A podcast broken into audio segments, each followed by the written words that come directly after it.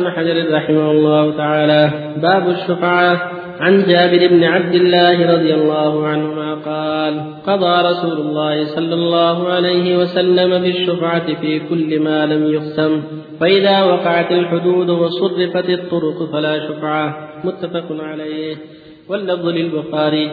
وفي رواية مسلم الشفعة في كل شرك في أرض أو ربع أو حائط لا يصلح وفي رواية وفي لفظ لا يحل أن يبيع حتى يعرض على شريكه. وفي رواية الطحاوي قضى, قضى النبي صلى الله عليه وسلم بالشفعة في كل شيء ورجاله ثقات. وعن أنس وعن أنس بن مالك رضي الله عنه قال قال رسول الله صلى الله عليه وسلم جار الدار أحق بالدار. رواه النسائي وصححه ابن حبان وله علة. وعن أبي رافع رضي الله عنه قال قال رسول الله صلى الله عليه وسلم الجار أحق بصطبه أخرجه البخاري والحاكم وفيه قصة. وعن جابر رضي الله عنه قال قال رسول الله صلى الله عليه وسلم الجار أحق بشفعة جاره ينتظر بها وإن كان غائبا إذا كان طريقهما واحدا. رواه أحمد والأربعة رجاله ثقات. وعن ابن عمر رضي الله عنهما عن النبي صلى الله عليه وسلم قال الشفعة كحل العقال. رواه ابن ماجه والبزار وزاد ولا شفعة لغائب وإسناده ضعيف.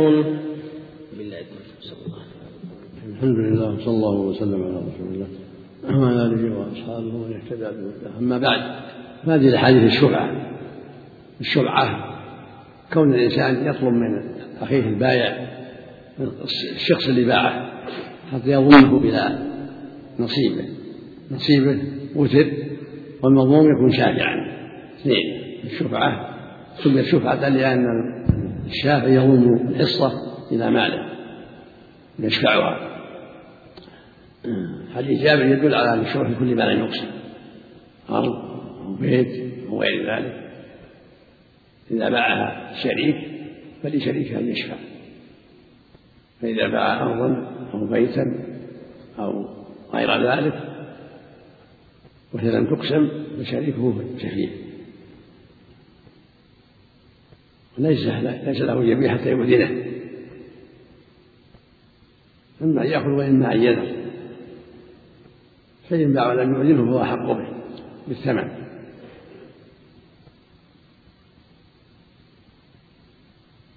وفي هذه الرواية الطحاوي الشرعة في كل شيء. هكذا روى الترمذي بلسان الصحيح عن ابن عباس الشرعة في كل شيء. وهذا يدل على أن المبيع المشترك لا يجوز للشريك أن يبيع حتى يرى شيء ترى الشين كذا لا تنظر ولا بيع؟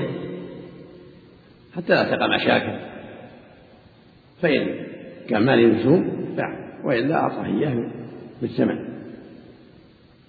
فإن باع ولم يؤذنه فهو حق أحق بنزعه من المشتري. من أجل الشبهة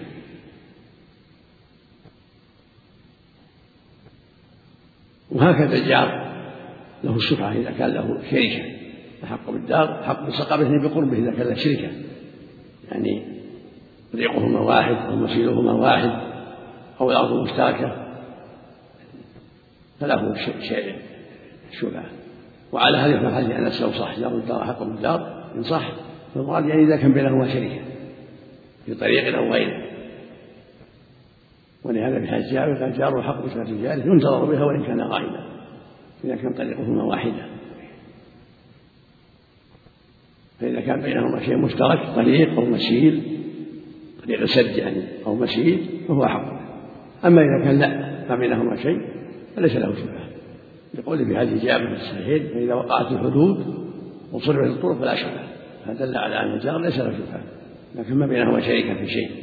حدود تمت وصرف الطرق ليس له اشتراك في شيء فإنه لا شبهة جاران متقاربان لكن ليس بينهما شريكة لا في طريق ولا في مسير.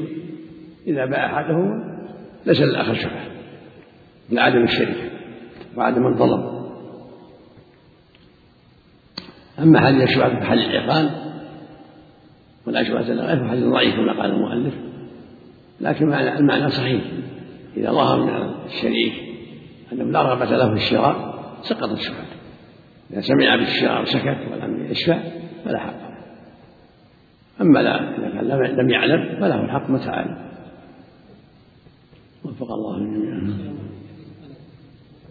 الله إليك. فيها الآن مشهور عند العوام الآن. الله إليك. إذا بعت منزل وهو جار لك قال لا تبيع إلا أنت بعت لي حق هذا من من من حسن الجوار إذا أو باع عليه قدمه على غيره هذا من من من داخل في قول صلى الله عليه وسلم. من كان يؤمن فليكرم جاره فليحسن إلى جاره. من باب الاحسان لا مو بالشكر مو من باب الشكر وش ضابط الطريق الواحد؟ اشتراكهما في الطريق؟ مثل سد. بين في سد طريق سد. بينهما. مو طريق عام سكة خاصة بينهما. إذا باع أحدهما للآخر الشفيع لأنه طريق واحد. والمسيل نخلين مسيلهم واحد. نعم. المال المشاع؟ المال المشاع؟ يعني مال ورثة وبعد أن قسموه آه، هل يشفع أحدهم على الآخر؟ لا إذا وقعت الحدود وصرفت الطرق فلا شفع إذا انتهت إذا انتهت الحدود وصرفت الطرق ما شفع فسر يا شيخ لهم ولي يشفع ولي اليوم الناس يصلى الخصوص بعد صلاة الفجر فهل هذا العمل صحيح هذا من واسع من صلى فلا بأس ومن ترك فلا بأس لأن في شبهه في خلاف بين العلماء. لأن بعض العلم يراه قد ذهب سلطانه السطرة من النهار من الليل من صلى فلا بأس بعموم الاحاديث ومن ترك فلا بأس. الشمس الله يرضى حتى صلوا حتى أشرقت الشمس عليهم وهم يصلون. لا يخفف قبل يخفف أحسن. احواط التخفيف. وإن ترك الصلاة فلا بأس لأن السلطان هو آية ليلية وانتهت. ينبهه يا شيخ سلمك الله نعم. هل كان أحد المأمومين أن ينبه الإمام؟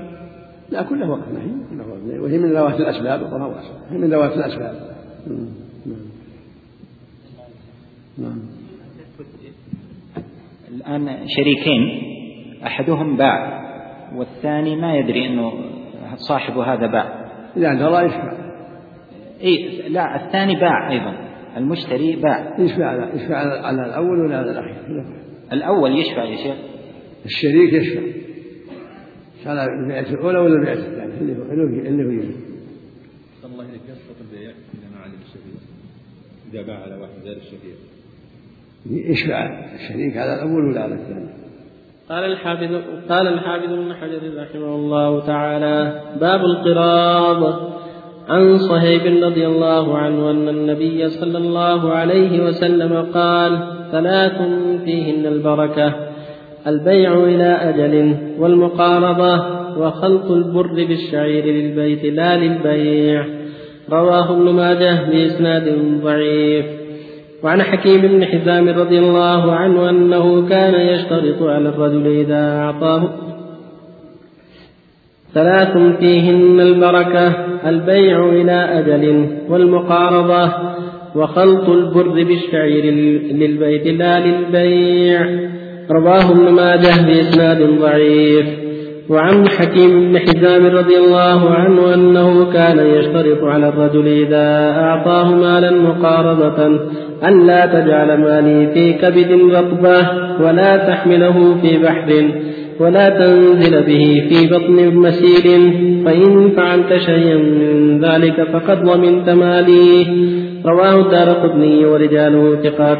وقال مالك في المعطى عن العلاء بن عبد الرحمن بن يعقوب عن أبيه عن جده إنه عمل في مال لعثمان على أن الذبح بينهما وهو موقوف صحيح. وبالله التوفيق. وعلى آله أما بعد هذا الباب في المقارنة. يقال له قراض مصدر قارضة قراضا مقارضة والمراد المقارضة المضاربة يقال لها مقارضة ويقال لها مضاربة. معناها أن الإنسان يدفع مال لغيره يتجر فيه بنصف الربح أو بربع الربح أو بأقل أو بأكثر هذا المقارضة تدفع لزيد دراهم وتسبب فيها وتتجر فيها والربح بيني وبينك. هذه يقال لها مضاربة. يقال لها قراض ومقارضة وهذا ما لا بأس به بإجماع المسلمين تعطيها عشرة آلآف أو مئة ألف أو ألف ريال تسبب فيه وله بين الأنصار. أو الربح أثلاث أو أرباع لك الربع والبازلي أو لك الثلث والبازلي. يتجر فيه يتسبب يبيع ويشتري ويعطيك المشروط هذه يقال لها مقارنة وهي جائزة بالإجماع والحديث المذكور ضعيف لأن فيه في إسناد جماعة من المجاهيل. لكن لكن معناه صحيح عند العلماء كما فعله حكيم حزام رضي الله عنه وهو صحابي جليل. وكما فعله عثمان مع يعقوب الفراقي وجد العلاء. هي المضاربة لا بأس بها وهي دفع مال معلوم لشخص آخر يتجر فيه في جزء مشاع من الربح قليل أو كثير. بالربع بالخمس بالسدس بالعشير بالنصف. هذه يقال لها مضاربة ويقال لها مقارضة والبيع لا كلام فيه إلا بركة. حديث صهيب الحديث مثل ما تقدم ضعيف ولكن معناه صحيح. البيع إلى عجل طيب. في في التنفيذ في التيسير. المشتري يتنفس والبائع يحصل له بعض الربح إذا باع إلى أجل. والله يقول جل وعلا يا أيها الذين آمنوا إذا تداينتم إلى أجل مسلم فاكتبوا البيع إلى أجل لا بأس بنص القرآن. والنبي صلى الله عليه وسلم يقول من أسلف فليسلف كيل معلوم أو وزن معلوم إلى أجل معلوم فلا بأس بالبيع إلى أجل. لأن فيه مصلحة. المشتري يتنفس حتى يرزقها الله يوفي والبائع يستفيد لأن بيع الأجل فيه زيادة مو مثل بيع الحاضر. وخلط البول بالشعير هذا لا بأس به. لكن هذه ضعيف. وإذا ما خلطه وأخذ البر وحده والشعير وحده فلا بأس. وبيع البر لحاله وبيع الشعير لحاله كله جائز وخلطهما بالجائز كله واضح والحديث الثاني حديث حكيم بن هزام صحابي جليل. كان يشرط على من أعطاه مالا مضاربة شروط. يقول لا تجعل في كبت الرطبة ولا تنزل به في بطن المسيل ولا تركب به البحر. فإن فعلت شيء من هذا تضمن بشرط الشروط. هذا يفيد أن المسلم على شروطه. إذا تشارطوا فلا بأس. الرسول يقول المسلمون على شروطهم. فإذا أعطيت زيد دراهم تجر فيها وتترى شرط ما تروح بها البحر. ولا تنزلها في بطن المسيل ولا تحطها في غنم ولا في إبل تحطها في غيره تحطها في أراضي في ملابس في أواني في سيارات لا بأس. الشرط الشرط ترى ما أضر أن تحطها في غنم ولا شيء إذا روح يموت ويخسرنا ولا في بطن المسيل تنزل السيل في آخر حلاله ولا تركب لها البحر. قد يصير أمواج في البحر وقد يصير شدة يغرق الإنسان ويغرق ماله. إذا شرط على الشروط لا بأس إذا شرط شروط شرعية لا بأس. المسلمون على شروط وفيه على ابن عبد الرحمن بن يعقوب الفرقي هذا سند على شرط مسلم رواه مالك عن هذا هذا إسناد مسلم ولهذا قال المؤلف هو إسناد صحيح. كان يعمل في مال عثمان هذا يندب بينهما هذا يدل على ان عثمان. يعمل التجارة في المضاربة كما فعل حكيم. حكيم صحابي جليل وعثمان احد الخلفاء الراشدين. والمسألة مسألة إجماع إجماع العلماء على أنه لا بأس بالمضاربة وهي المقاربة وعرفتها وأنك وأنها أن تدفع مالا معلوما إلى شخص أو أشخاص يتجرون بجزء مشاع من الربح جزء مشاع معلوم لصاحب المال أو للعامل هذا لا بأس به. تسمى المضاربة والمقاربة لا بد يكون جزء مشاع. أما لو قال تعطينا كل شهر مال معلوم ما يصح. تعطينا كل شهر 200 ريال ما يصح. أو أعطيه لك كل شهر 100 ما يصح. لأنه قد لا يربح إلا هذا الشيء. قد لا يربح شيء. فيه غرض لابد يكون مشاع معلوم. ثلث ربع. خمس. سدس. لك أو للعامل للمالك أو للعامل والباقي للآخر. هذه مضاربة. وفق الله جميعا يوجد في بعض الشركات المساهمة يكون رئيس الإدارة مثلا له راتب من رأس المال ويكون له ربح الراتب بسبب عمله اليومي تنظيمه. هذا؟ ما دخل في هذا هذا هذا عمل ربح هذا على عمل يدير الشركة ويعطي لعد الشركة وأعمال الشركة. شؤونها ما لا ما لا دخل في المضاربة. بالنسبة للخسارة إذا لم يتفق عليها تكون على صاحب الملك. لو وقع الخسارة خسارة على صاحب الربا والعامل كلهم الشيء تحمل. ما دفع العامل ما دفع شيء العامل يعمل إن الله يستر الربح ياخذ نصيبه ولا ما ولا خسر عليهم الجميع والمالك له رأس مال. وإذا خسر رأس المال ما يضمن العامل. إذا كان ما فرط ولا تعدى. ثم إذا فرط وتعدى يضمن. قول الفقهاء بجزء من الشاع لأجل الغرض جزء مشاع معلوم. لأجل الغرض لأجل عدم الغرض مو لأجل الغرض لأجل عدم الغرض للتحرر من الغرض مثلا بعضهم يقول إذا جعلت عامل على محلي يقول يسرق يسرق. يقول فأنظر النسبة المئوية فيكسب في الشهر 3000 يقول أخذ منه 1000 وقل هذا هذا بيع وشراء وتأجير وهو معاملة.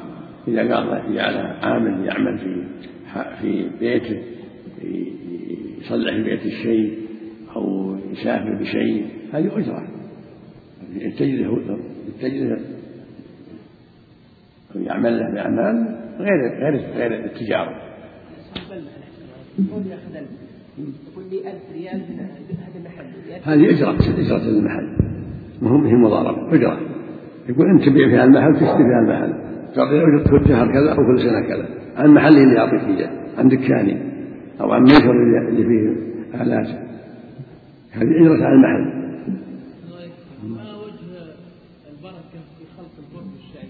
الحديث ضعيف ما له أساس أقول نعم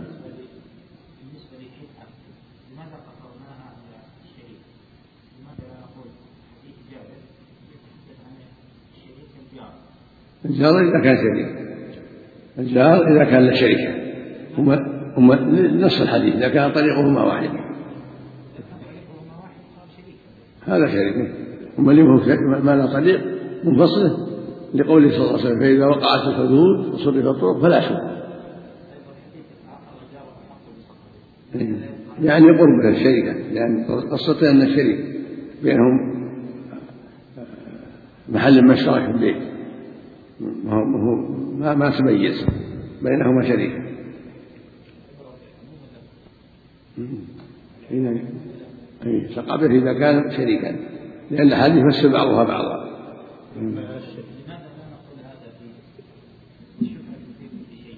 أي يعني شريك في كل شيء مشترك. الشرع في كل شيء مشترك. حتى في المنقول أي حتى المنقول فيه مشترك أما إذا كان له مشترك إذا بعت بيتك لك جيران ما لهم شفاء إذا كان طريق معروف. عام شارع عام الشقق في كل شيء مشترك يعني هذا مراد. الأحاديث فسر بعضها جزاك الله خير. الأحاديث فسر بعضها. المحمل المطلق يحمل المقيد والعام يحمل يحمل الخاص. في النصوص الكتاب والسنة. قال الحافظ ابن حجر رحمه الله تعالى باب المساقات والإجارة. عن ابن عمر رضي الله عنهما أن رسول الله صلى الله عليه وسلم عامل أهل خيبر بشطر ما, ما يخرج منها من ثمر أو زرع متفق عليه. وفي رواية لهما فسألوه أن يقرهم بها على أن يكفوه عملها ولهم نصف الثمر. فقال لهم رسول الله صلى الله عليه وسلم نقركم بها على ذلك ما شئنا. فقروا بها حتى أدلاهم عمر رضي الله عنه. ولمسلم أن رسول الله صلى الله عليه وسلم دفع إلى يهود خيبر النخل, خيبر وعرضها على أن يعتملوها من أموالهم ولهم شطر ثمرها. وعن حنظلة بن قيس رضي الله عنه قال سألت رافع بن خديج عن كراء الأرض بالذهب والفضة فقال لا بأس به إنما كان الناس يؤاجرون على عهد رسول الله صلى الله عليه وسلم على الماديانات وأقبال الجداول وأشياء من الزرع فيهلك هذا ويسلم هذا ويسلم هذا ويهلك هذا ولم يكن للناس كراء إلا هذا فلذلك زجر عنه فأما شيء معلوم مضمون فلا بأس به رواه مسلم. وفيه بيان لما أجمل في المتفق عليه من إطلاق النهي عن كراء الأرض. وعن ثابت بن الضحاك رضي الله عنه أن رسول الله صلى الله عليه وسلم نهى عن المزارعة وأمر بالمؤاجرة. رواه مسلم أيضا. وعن ابن عباس رضي الله عنهما قال احتجم رسول الله صلى الله عليه وسلم وأعطى الذي حجمه وجره ولو كان حراما لم يعطه رواه البخاري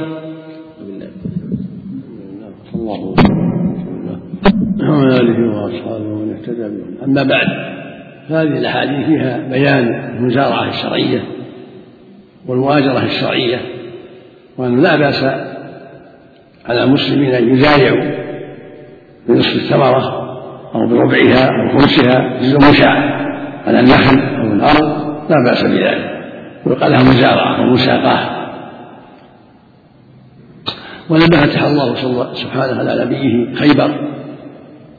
طلب منه اليهود أن يقرهم على خيبر ليعملوا في الأموال بالنصف فأقرهم النبي صلى الله عليه وسلم وصالحهم على أنهم يعتمدوها من أموال